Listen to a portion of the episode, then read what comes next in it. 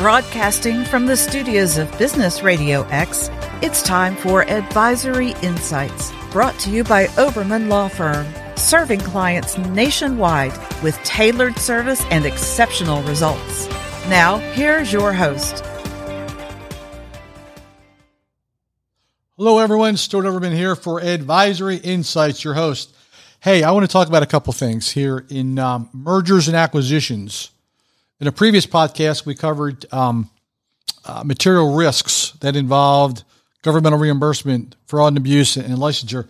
But I want, I want to sort of digress a little bit. So I mentioned before in some of our podcasts that we had a uh, really a 2021 uh, extraordinary year, mergers and acquisitions. I think we did about 135 acquisitions uh, and probably 330 million dollars worth of, of, of, revenue in those acquisitions. So one, as I digress and looked at some of those acquisitions um, that we were involved in, some of them were fairly big. Uh, one of the items that was, I could tell you, significantly overlooked is IT. Um, and you know what due diligence is required in a merger and acquisition for IT. So you know, look when when you when you get you know, first thing you do is you ask for financials, then you ask for account receivables, then you ask for the customer database, then you ask for the products and services, then you ask for facilities. What we don't see a lot of requests for is IT. Now, IT is sort of one of those things where, well, I'm not worried about IT. Everyone knows IT. I got, I got, I got an IT guy your IT guy will send you right down the river if you don't understand some of this stuff. So let me tell you, I, I want to take a look at a couple things, couple bullet points. If you're contemplating a merger and acquisition, big or small, doesn't matter. IT. I want to know how their sensitive data is stored. I want to know that. I want a specific outline how that occurs. I want to know all their software licenses. I want to know what I'm paying for. I want to know what I'm committing to. I want to know what I'm assigning myself to. I want to know what's being purchased. I want to know what can be canceled. So another thing I want to look at is, is my equipment I'm going to purchase out of date? Is it end of its life cycle? Is it ready for the big waste spin in the sky? Are my, is, my Windows applications up to date? Are my licenses up to date?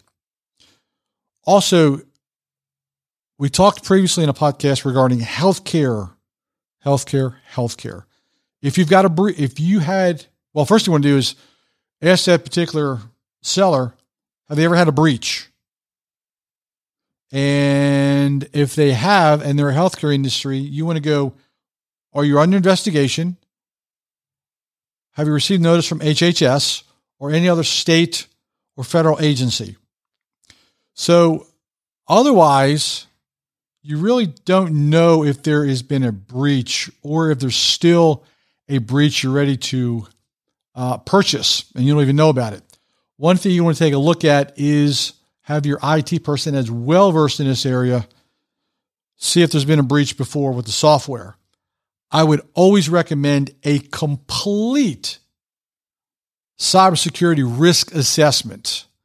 The last thing you need is a hack, and all of a sudden you're asked to go to the nearest Bitcoin station and transfer $25,000 in Bitcoin. What is the risk assessment, especially in healthcare? What is the due diligence? Is there an annual risk assessment which is required under HIPAA? Another thing is, is we see is grossly overlooked. I want to know about your firewalls. I want to know about your backups. Do you back up by taking a flash drive home every night? Are you backed up to your computer? What if someone steals your computer? Are you backed up to the server? Are you backed up to the cloud? How secure is the cloud? Does your Uncle Vinny control the cloud? What's the securities? You got to know these things. Well, my buddy has a great server. He, he stores all my IT. Well, that's great, but what's, let, let me know the buddy's protocols. What's the IP address? Is it floating? I want to know how your data is backed up. Is again, is it backed up to a flash drive? Is it backed up to the computer? Or you have no backup, whatever it is. I want to know what cybersecurity protocols and procedures you implemented in the last 12, 24 months. Well, I haven't really done anything. Everything's secure. You got a problem. You better know what's been upgraded. You better know what the security protocols are. You better know what you're purchasing. And you better know if they've had a breach of cybersecurity, period. So let's take a look at a couple other things that we're that we've been looking at. Um, again, I think I, there's a there's a laundry list here, but again, I could probably talk for two hours on on this one subject, but we just have a very limited time. I want to take a look at whether or not they have cybersecurity insurance. It is becoming very difficult to obtain cybersecurity insurance. There's only a few players in the market. And what's the coverages? What is the non coverage? What are they making you do? And what are you certifying that you have done and maintained in relation for that coverage? So you're going to get a checklist probably from the cybersecurity insurance company. It's going to outline certain things that you've done, that you haven't done, or you you or you need to do. And I would venture to say that if you put something false and misleading on that particular application and they find out you had no coverage, which is horrible, especially on some of these big hacks. So I want to know what your IT guy is doing, or if you have hired or going to hire a third party to do, to do a vulnerability screen I want to know what your vulnerabilities are. I want to know how to fix it. I want to know what patches I need. I want to see when the last time you've patched. Are you getting constant upgrades? Are you outdated on, on Windows? You know, are you in Windows 6? I'm going to, I'm going to, for those of you that are a little bit older, I'm going to use the term DOS. We have clients that are still working on DOS. Yes, DOS. I can't stress that enough. We have members of practices, businesses that they're running two systems, DOS, and then for the younger guys, of course, the Windows and Macs. So I want to make sure your information technology person understands what's going on. What's their qualifications? Do they simply do your backups or are they a legit, legit down and dirty cybersecurity company. So again, in evaluating every business that you're going to acquire, and let, let me let me go so far as this: if you're a business, period, you got to look at cybersecurity policies, you got to look at protocols, procedures. Yeah, you should do your due diligence as if you're purchasing your own business. Are you doing it? Are you doing a security risk analysis? Are you doing the assessments? Take a look at all these things.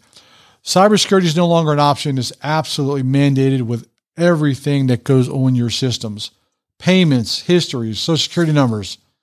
It's amazing what will end up on the black, uh, the black market, if you will, on information. Folks, I tell you, that's a again, that's a three-hour conversation. I just want to hit some highlights. I want to hit some bullet points. Whether or not you're looking to buy a business, whether or not you're owning, you have owned a business, or you're an IT guy, or you're absolutely an HR person, are you taking a look at all these things that you need to do on a daily basis, especially to be secure? Folks, we're going to wrap it up for today. Stuart Oberman here, your host on Advisor Insights. Thanks for joining us. Hope you took away one or two things which will make it an absolute success. If you want to reach us, please feel free to give us a call, 770-886-2400, or myself, Stuart, S-T-U-A-R-T, at obermanlaw.com. Thanks for joining us, and we'll see you on the next podcast.